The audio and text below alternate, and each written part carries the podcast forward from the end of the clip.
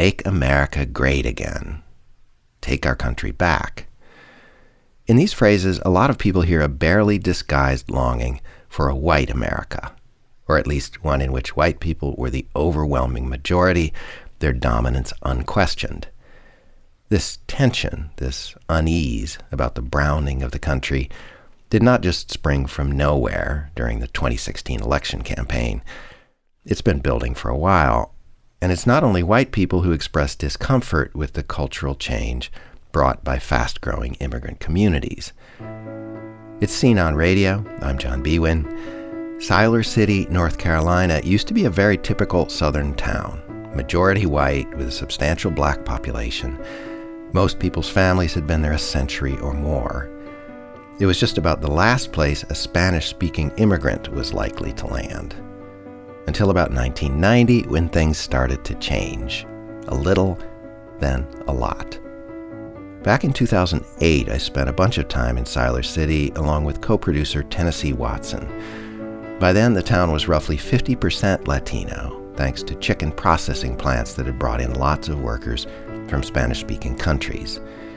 The piece that Tennessee and I put together tells the town's story entirely in the voices of Siler City. Stick around for an update after the documentary. This is El Nuevo South. This neighborhood is a lot of old families. These people have been here since, I guess the town's been here. This is one of the oldest families in town right here. I used to cut that lady's grass when I was 10 years old. They've been there forever. My name is Eddie Ambrose Green, and I was born and raised right here on Airport Road in Siler City, North Carolina. In Siler City, we had two options. You either worked at the plant or you drove a truck. I knew I wasn't geared to work in a plant, so I started driving truck and hauling chickens from Siler City all over the country. Siler City, unfortunately, has always been a racially divided town. Like out there where I live, and that from the airport, from the, when you turn on Airport Road, that's like all black section. So when you go past down into the country, it's like all white. So all through here now, but all these houses now are all Mexicans. This is the beginnings of downtown as you come from west to east. They're old brick buildings. Look at the workforce. This is a good time. They're changing shifts. That's almost the end of the day. You're seeing the Hispanic population getting off work at one of the major poultry processing plants in town. I don't mean to say this in a, in a, in a racist kind of way, but if you ever seen a house overrun with roaches, and you can't stop them. And it's like you look and there's two, when you look again, there's four, when you look back, there's seven. If you sit here, you'll notice you don't see a black person or a white person come out of this plant at all. I pretty much like here because it's, I don't know, it's a different experience since I used to live in the countryside in Guatemala. I'm there um, I'm in the 12th grade, and we live here since 2002. It wasn't like this before. I think it were four mobile homes, and then the lady that owns this land, she decided to bring more mobile homes. It's like only Hispanics living here, mostly from Mexico. I live with my parents, and I have three sisters and two brothers. My parents are uh, Francisco and Florinda. Y soy la mamá de Debra. I'm Deborah's mom. Sí, trabajé siete años en una pollera. Bueno, un año con Pilgrim's Pride. I worked for seven years in the chicken plant. One year with Pilgrim's Pride and six years with Gold Kist. The packing area is where I work. You pack everything. What they call the breast, the tender, the leg, you throw it in the boxes, cover them up, and throw them on the line. Eh, mi nombre es Francisco. My name is Francisco. Right now, I work for a builder where we make walls for houses. I have to drive 40 minutes from here to where I work. But thanks to God for bringing us here. And we're here working. You come from one country to another not knowing about the culture, what life has been like in a place. We didn't know. I didn't know anything. What we have seen is that there are people, like in all places, who are good, and there are people who look at others with disdain, as if they're saying, You aren't from here, get out of here. I don't pay attention to them because I know I came to this country to work and to watch over my family, to see to their future. I have a daughter who is about to graduate from high school. From what I see, she has always worked hard and gotten honors in her studies. And she likes soccer.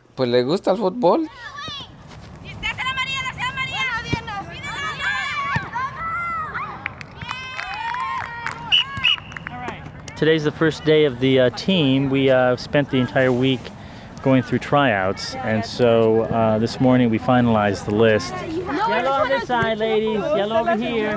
este lado. My name is Paul Cuadros, and I am the head coach of the Jordan Matthews High School Soccer Program in Siler City. And in addition to that, I'm a journalist, an author, and an assistant professor at the University of North Carolina, Chapel Hill. Let's have Maria and um, Deborah. Uh, I play defense stopper. You have to not let the forwards go in there and make us a goal. So I try to do my best. She is a lioness in the defensive line. I mean, she is the tiniest person out here, but she brings the biggest game. Hey, you Maria, got it. Count it. okay, we're done. One, two, three. Let's go, Lady Jets! One, two, three, four, five. We're about um, a little over half uh, Latina girls and the rest are white. We have one African American. So it's a very diverse team. I'm Jenny Pleasance, and I'm here at Jordan Matthews, a little late for the soccer game. Um, we appear to be winning by four goals now. Um, I'm watching my child, Meredith Pleasance. She's number 18, and she's a right wing. But the funny thing is, when you go to the soccer games, none of their parents speak English. So they all sit on one side, and we all sit on the other. We I don't understand a thing they're saying. You know, how do you say your kid's playing really good if half the time you can't pronounce the name, you know, um, and they don't understand anything you're saying? Go, Shannon!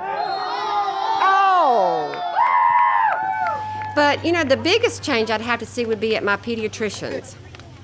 I grew up being able to walk in and they all knew who I was and I saw the same doctor and now when you go in there's 20 Hispanic families and kids everywhere and they have the lady up front speaks Spanish. I feel like I'm the minority and that does bother me in a town that I grew up and raised my children in. You know, it's like, do you have Medicaid? Do you have your papers? I'm like, I've been coming here for 18 years. It's, that frustrates me to sit in a room with, you know, all these Hispanic families, and I know their children need health care too, but the change in the environment in the pediatrician office is not like it was when you could just go take, you know, walk up to the window and say, hey, so and so sick. It's just not what, what it was when we, why we went there to begin with. Well, I've always described uh, what a town like Siler City, or now what the country's going through, as sort of the uh, five stages of dealing with grief we're dealing with immigration or cultural change. And, you know, initially there might be denial, people saying, well, you know, it's not really going to change, uh, it's not happening to our town.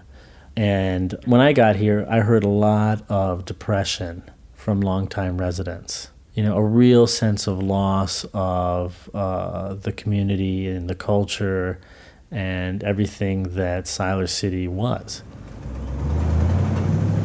We do have a 30% chance of showers, drizzle. We're 67 now and cloudy here at WNCA. Hey, do you drive a cool vehicle with those big aftermarket rims? Well, Wayne's Alignment Services Siler City. I am Barry Hayes. I am the bear of the air at WNCA Radio AM 1570. I'm also the president, general manager of the company, and the janitor, and I mow the yards. I'm from this area. I'm from central North Carolina, and you know, I've been in Siler City about 25 years. I came here to manage this radio station and just fell in love with the town. It was a rural town, a blue collar town, uh, maybe 70% white, 30% black, typical makeup of a, a small North Carolina town. This is Ilana Dubester, and I'm the past executive director of a local Latino center called El Vínculo Hispano, or Hispanic Liaison in English. And um, we provide all kinds of direct services and advocacy. The agency, I helped start the agency with a group of people in the county back in 1995. But I remember coming here in 91 or early 92, and I came downtown and walked around these streets that we're walking right now, and um, it was a pretty uh, a depressing scene. I don't know if there's a nicer way to say that. Um, there were a few businesses downtown, but most of the downtown area, which is these two streets on Chatham Avenue, uh, were boarded up. There was nothing. And certainly, you know, as you can see from downtown, although it's still working itself up, you know, most shops are now open, and you see a lot of Latino businesses as well. Siler City was an industrial town, but it was a dying industrial town. We were seeing uh, jobs falling by the waysides, and we were seeing the textile uh, industry downsizing. We were seeing our furniture industry downsizing. Our cotton mill was downsizing, and they continued to downsize for the next 20 years. So 91, there were already we were ready to start to see a Latino immigration. Uh, and certainly I would notice people in supermarkets and stores and trying to read labels or trying to talk to people and and remember going home scratching my head saying how? What why? What's going on here? Why are people here? How are they getting here? Well, as we were losing our some of our mainstream industry, uh, the poultry industry was growing here in Siler City, and so they began attracting the uh, Hispanics into this region. Very active recruitment in Mexico, in particular, and they would give bonuses for people bringing more people because they were really in shortage of of workers. And they had, you know, chewed through the white population, chewed through the black population. Everybody you know, over the years got their children to be better educated than themselves and, you know, moving on to other work. The best guess now is that uh, Siler City is 50% Latino, about 5,000 people. I think the uh, broader community here has welcomed uh, our newcomers with open arms. Uh, the only rub is we would just like for them to obey our laws and, and learn some of our cultures here and keep clean yards. Then in 96, the town created a Hispanic task force. Well, needless to say, there were no Hispanics on the task force. So they created two brochures. First, Spanish was really poor. It was hard to understand, some of it didn't make any sense, but it was about junk in your yard, domestic violence, drugs. No, like in this country, it's, it's not okay to beat your wife. It was a very offensive brochure and made a lot of assumptions about us and who we are and who we aren't and what we are about. And it was all about, you know, we're a bunch of criminals and we got to learn how to behave. Housing was a problem too. We had uh, folks who were moving into vacant houses and then they would be inviting their relatives to come and pretty soon we would have a house with 10 15 who knows maybe 20 people living in one house and they'd be parking their cars in the, all in the front yard and hanging their laundry out in the bushes and so forth. We had to, had to deal with that a little bit and trying to educate them as to uh, our ways here in Siler City. So you got the depression, and then you got this sort of sense of fear of they're taking over, and then you know you you have anger, and that's what we saw in 1999, 2000 in Siler City. A lot of anger that eventually bubbled forth and culminated in this anti immigrant rally that I think the town still tries to live down the, the David Duke rally. The truth and the reason why we're here today is because we have a deep and abiding love for our heritage, for this town that your fathers and mothers and grandfathers and great grandfathers and mothers, what they built with their sweat and their sacrifice and their vision. This was on top of town hall. They maybe had 50 or 60 people, a couple hundred people on the outside of the event, a lot of them police officers, some curious people, some Latinos, but not many people. Ladies and gentlemen, what are we supposed to do? Just be quiet? Just keep our mouths shut? while our country and our community and our town and our schools and our heritage is taken away from us? Is that what we're supposed to do? I say no. I say never. This was brought in by an extremist group. This was not representative of the mindset here in Siler City at all. And uh, we kind of hung our heads, you know, when that happened and couldn't wait for it to go away. My sense, my opinion, is if that rally had been organized by some upstanding citizen and not tied to KKK, to the Grand Wizard, there would have been a lot more people. But because it had a KKK in it with David Duke, I mean, who wants to be seen with the KKK? I mean, a few do, and we know who they are, got their pictures. But um, not many people are willing to do that nowadays. So uh, there's been some, maybe some good things that have come out of that Duke rally. Uh, but mostly it made people kind of think, you know, where they stood on this issue. You know, were they going to stand down there with David Duke and the Klan against the Latino population, or were they going to try and find some other kind of accommodation to be able to live uh, in that town? Okay. Somewhere on that pad, there's a bunch of stuff in red. Anywhere you want to start. Southtown, We go anywhere, anywhere you want to go. anywhere. All right. My name is Tim Rife, and uh, I'm the code enforcement officer for the town of Siler City. There's a set of guidelines in, in the town code, um, or laws, they're actually laws, deals somewhat with aesthetics and things like that of the town. And my, my job is to enforce, and uh, I try to use kids' gloves to do that. I don't try to, you know, scare anybody into anything or anything else. I ask them politely and Tim is doing a, a good job. The problem is he doesn't speak enough Spanish. My name is Marcia Espinola, and I'm the Associate Director for the Hispanic Liaison, El Vínculo Hispano.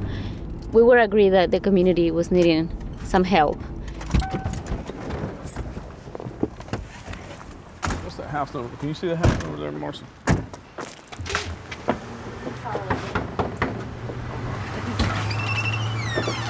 Hi, how are you? Hola, ¿cómo estás? Qué bueno, lo siento que te molesté. Ya me conoce, soy Yeah. Marcia del Vínculo Hispano. Obviously, he wasn't the English speaking, and she explained to him that he needed to remove the sofa from the porch. Interior furniture on the outside, which is not allowed by the town code. Um, and she told him that he could take it inside or he could take it to the curb. The town offers free curb pickup uh, once a week. Entonces tiene que pintarlo. He may have not done the graffiti, someone said else. that. Okay, all right. you I wanna had no say clue what something you said. No, wanna say th- just else? thanks for your cooperation. Thank you. Entonces tiene una semana para hacerlo. Ok, ya lo voy a sacar de más ratito ya. De esa carpeta igual la voy a sacar. You know, that some of these people came from some incredibly uh, wretched living conditions, Mhm. and you know, you don't you don't know the customs and stuff. Some people said, well, the Hispanics don't clean their yards and everything, but maybe it's because they they don't understand the language. Because after we went last year talking to, I don't know, 10 places, 20 places, Yeah, everybody cleaned their houses. I've been here almost eight years. Uh, it's uh, not nearly as bad as it was when I first came here. Uh, so it's helped everybody. And hopefully he's going to speak Spanish next year. I know about a hundred Spanish words, something like that. Maybe two, maybe two hundred now. I've been working on it. Um, I just want to get a quesadilla de um, pollo. Grilled chicken? Yeah. You like the regular or you like the one? Uh, the regular small one. Yeah. Chicken? With arroz? With the rice? Yeah. Um, my name is Calvin Dark.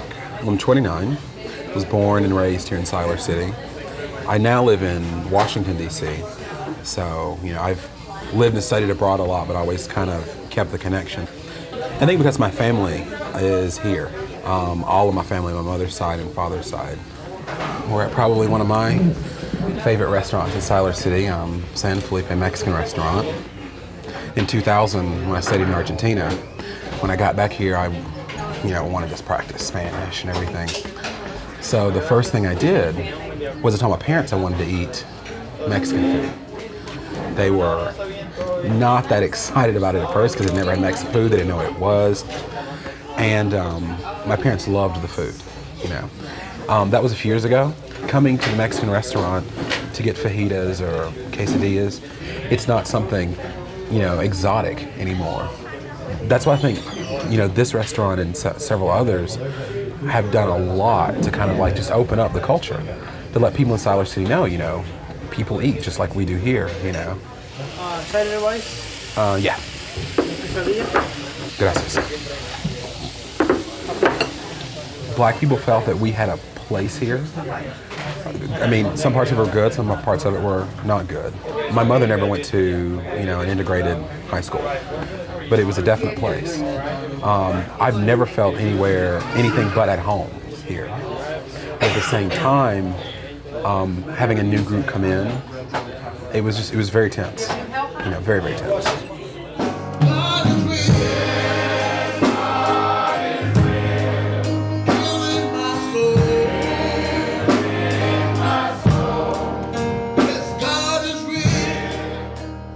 My name is Susan Austin, and I'm a native of Siler City. I've been here lifelong, and I'm Calvin Dark's aunt.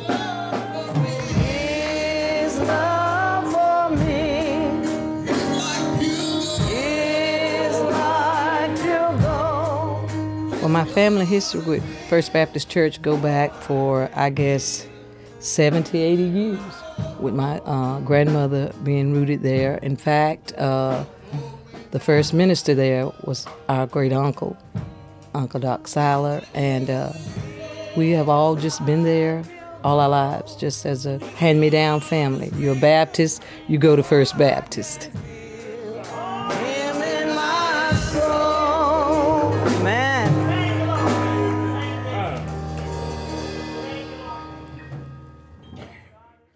I'm Calvin Dark, and we're here on the dark side because we have my um, Aunt Susie's house here, and then just over there is um, my grandmother's house.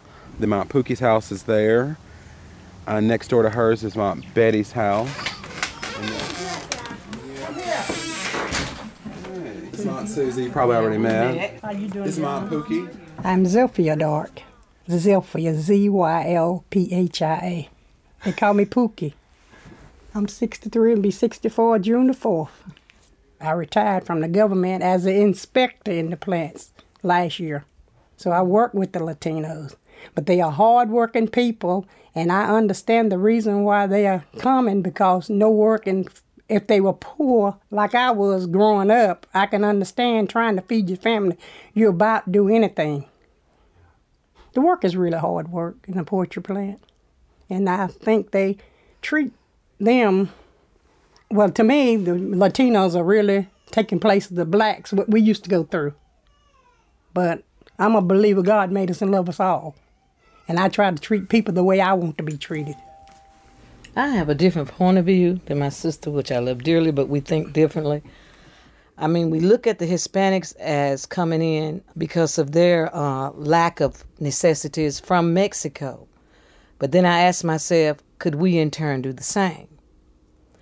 If we were to want to move to Mexico just by flood. And yes, I believe that all of us are human, but to see the same things, the rights that I never had in high school, to just be able to go into a store without feeling the oppression of I'm taking something or I'm being watched. And, and, and that's just the way I feel. I, I don't hate the Hispanics. I just think they stepped into a place that we still haven't arrived at 2008. For white folks, you know, it's kind of like a no win situation for them. This is Paul Cuadros again, the uh, soccer coach at Jordan Matthews High School.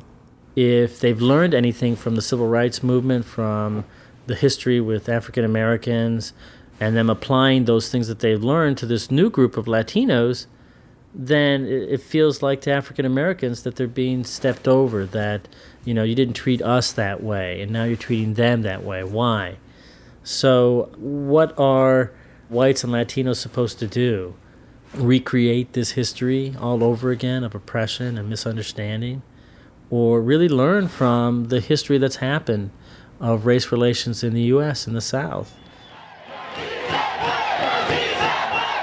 In 2006, we had the marches that happened all across the U.S., where immigrants decided that they needed to express their opposition to what was happening in Congress at the time.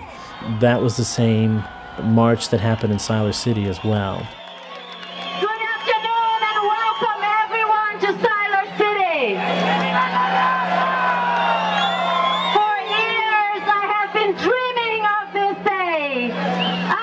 This is Ilana Dubester. It wasn't an angry event. It was really about, you know, immigration reform and solidarity and a lot of people spoke, a lot of African American leaders spoke, and a lot of people walked up to the mic and asked to speak. And, um, and so we filled up this whole block and the entire church parking lot with people, and on top of Town Hall as well. I am Barry Hayes. This was a much larger turnout. Uh, the, the David Duke March maybe had 200 people there. This one had uh, over a thousand people, maybe 1,500 people. We figured it would about be in total about you know, five, six, seven thousand people. I think the town just felt like that this was the wrong way to, to go about getting something. If you wanted to ask for something or gain the favor of the community, that they were just going about it in, a, in totally the wrong way. Tough shit. I mean, that's what it was about. It's okay if we're invisible. It's okay if we're silent. It's okay if we hide in our houses. It's okay if we break our backs and twist our hands cutting your freaking chicken. But for us to stand in front of your town hall demanding better services, demanding a better life and a better future, that's too much. You brown people stepped out of your place. We want a new place. Look how many of us are here. We have power in this town right? We don't actually have power in terms of representation or anything we don't have, right? But but look at look at what's happening and look at what we can do. When I talk about those five stages, you know, this is really dealing with the loss of the culture. The you know, the culture is changing. And that's what makes this issue so volatile. Uh, the last stage, of course, is acceptance, and uh, I don't necessarily think that Siler City is totally there um, but it's certainly not as angry as it used to be.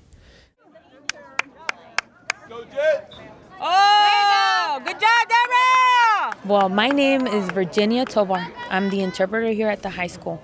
And I do a little bit of everything, not just interpreting, but um, slash secretary, slash nurse, slash counselor, slash look. Meredith Pleasance. Okay, I'm Jenny Pleasance, and um, I have a daughter that's a senior, and Miss Tovar's been at Jordan Matthews um, for the last four years, and she's she's just one that kind of knows everybody, Every- everybody. everybody, no Yeah. matter who they are, where, what grade they're in, where they go, you know, church, whatever. And she can speak Spanish in one second, then turn around and speak English to me when I walk in the door. I don't know what thing she said five minutes before, but it's like whatever, it works. She really is a gem to Jordan Matthews. Oh, well, she thank really you. is. Thank you. She is a gem. We're very lucky. Well, Um, as far as a coach, I mean, awesome coach too, Coach Cuadros. Um, he's he. I think he's been just a positive impact on this school too, because I mean, we just started our soccer team. Um, it's been just a few years, which we didn't have a soccer team as far as the boys and the girls. You know, a small town's identity is usually wrapped up with its high school, its schools. The most visible part of that school is on its athletic fields. Now, Siler City is a real football town, uh, a very traditional sports town. There was a lot of resistance to uh, the soccer program at the high school uh, initially. Late 90s, early uh, turn of the century. It was quickly seen as something for the Latino students at the school. Paul had a hard time getting uh, really the, the access to the fields, and that he came to our Rotary, and some more people got involved, and they decided to go ahead and start a soccer team and let the field be used.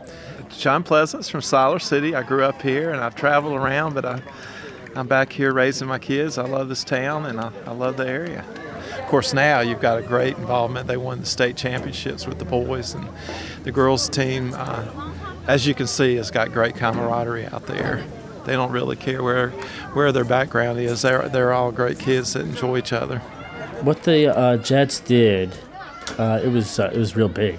It got the long-term residents to look at these kids as one of their own. These kids were not just Latino kids; they were Jets. Soy Francisco.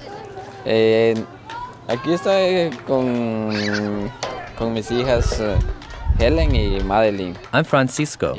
I'm here watching the game with my two daughters, Helen and Madeline, and all the other fans that are here watching. It's beautiful. We're here supporting our girls. I think it's good to have different people in the team, especially uh, white girls, because you get to know them better and you realize that it's not how others said that sometimes they're being racist, but like the girls on my soccer team, they like uh, invite us to their house and, ha- and have like food and play out there, and that's cool. I think it's great to have friends that they're from different countries and because you learn from them and they learn from you. You know, when people talk about, oh, this is, you know, this immigration question, it's not about immigration. It's about demographic change. You can deport all 12 million undocumented immigrants, you know, I don't know how many of them are Hispanic, the majority might be, but the demographic change is still going to happen. And that loss of power, numbers, whatever, that frightens a lot of people. But change is inevitable. It's uh, it's one of the physical laws of the universe. Nothing stays the same. Everything changes, and um, that's a good thing.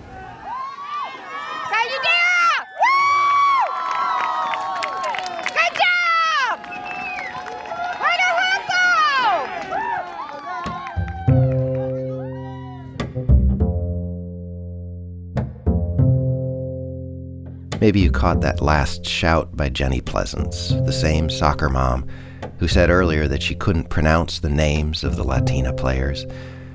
She seemed to do okay with Yadira. So the documentary brought the Siler City story up to 2008.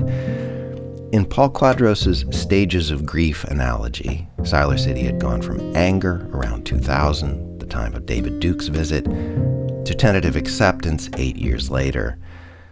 But one of the town's two big chicken processing plants closed in 2008, and the other plant closed three years later. A one two punch that drained almost 2,000 jobs from a town of about 10,000 people. Of course, it was the chicken plants that had brought the Latino families to Siler City. So when that industry died locally, some people thought, well, the immigrants will leave. And for some long timers, the thought may well have been, too bad about the jobs, but now we'll get our town back. It wasn't that simple. Paul Cuadros was good enough to write a short essay slash update for us. Paul picks up the story. The exodus did not happen. Instead, the Latino community continued to grow. Siler City went from a commercial agricultural town to a majority Latino bedroom community where families work everywhere but in town. On any given weekend, you can't turn your head without seeing a baby shower, a christening, or a wedding. For a town that was aging out, Siler City is getting younger, and it shows in the schools. Jordan Matthews High School is majority Latino. That's due to growth, but also because of white flight to the nearby local charter school. The soccer team I founded at JM is thriving, with more than 60 kids trying out each season. Meanwhile, football is diminishing. When your town almost goes bankrupt, you learn the old ways are gone forever. City leaders have had to change. Their attitude towards Latinos has had to change. Because Latinos are now the majority of the residential tax base. Gone is the old attitude of saying no, replaced by a new attitude of, we'll try it. In 2012, the town even said yes to renovating the old high school's baseball field into a new soccer field. We heard two things from townspeople on the project. One, they'll never get it done because Siler City can never get anything done. And two, they're taking an American baseball field and turning it into a Mexican soccer field. Some things die hard. But when we got a hundred volunteers to lay fresh sod down on the field and turned on the sprinklers, it was a new day in Siler City. Local leaders today see Latinos as an asset, bringing life and vitality to a dying town. Now, city leaders are working to try to integrate the Latino community into civic life so they can step up and represent the community. Last year, I went on a trip to Mexico with the local police chief and the town manager to learn more about Mexican culture and it opened up eyes in City Hall. Change keeps happening in Siler City. The Latino boys I coach on the high school team today are not like the boys of yesterday. Most were born here. Some are self indulgent and into material things. They're Americans. Compared to the original Jets, they have lost those old world values. But I still see that dedication to hard work and respect in the kids who recently crossed the border. And there are a growing number of former players, Latinials, who want to engage in civic life and make the town a better place. Having grown up in a country where their love has been unrequited, they seek to become a part of local government and make their community better. This past year, a new company purchased the old chicken plant and will bring 800 jobs back. With a ready made workforce, the town's prospects are looking up. But will the town have learned a lesson from the migration? While Siler City has long left behind its angry phase, it remains to be seen if the town will slide back to old ways and ignore the community or lash out at them. For me and many others, there is no other path forward but acceptance. If the first generation of the migration was about everyone finding a place to fit in, the next generation will be about integrating and accepting each other. Today at the new soccer field, everyone plays. My high school team, the local soccer league, the Latino league, and even the kids from the mostly white charter school. Everyone plays there, just on their own teams, not together. But that's coming, I believe. We'll all be playing there soon on one level playing field. It's coming.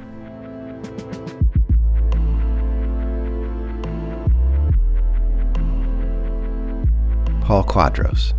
He's the soccer coach for the girls and the boys at Jordan Matthews High School in Siler City. He's also a journalism professor at the University of North Carolina, Chapel Hill. Paul's book about Siler City and his soccer teams is called A Home on the Field. Props again to Tennessee Watson, my indispensable Spanish speaking co producer on the Nuevo South doc. Thanks for listening. There's more to come here in season two. If you're interested in stories about race in these more or less United States, there are lots of them on that theme from our first season. Go see the back catalog on your podcast app or at our website, sceneonradio.org. In fact, just looking here at stories that explore race from season one, episodes one, two, three, five, a little bit in six, seven, oh, nine for sure.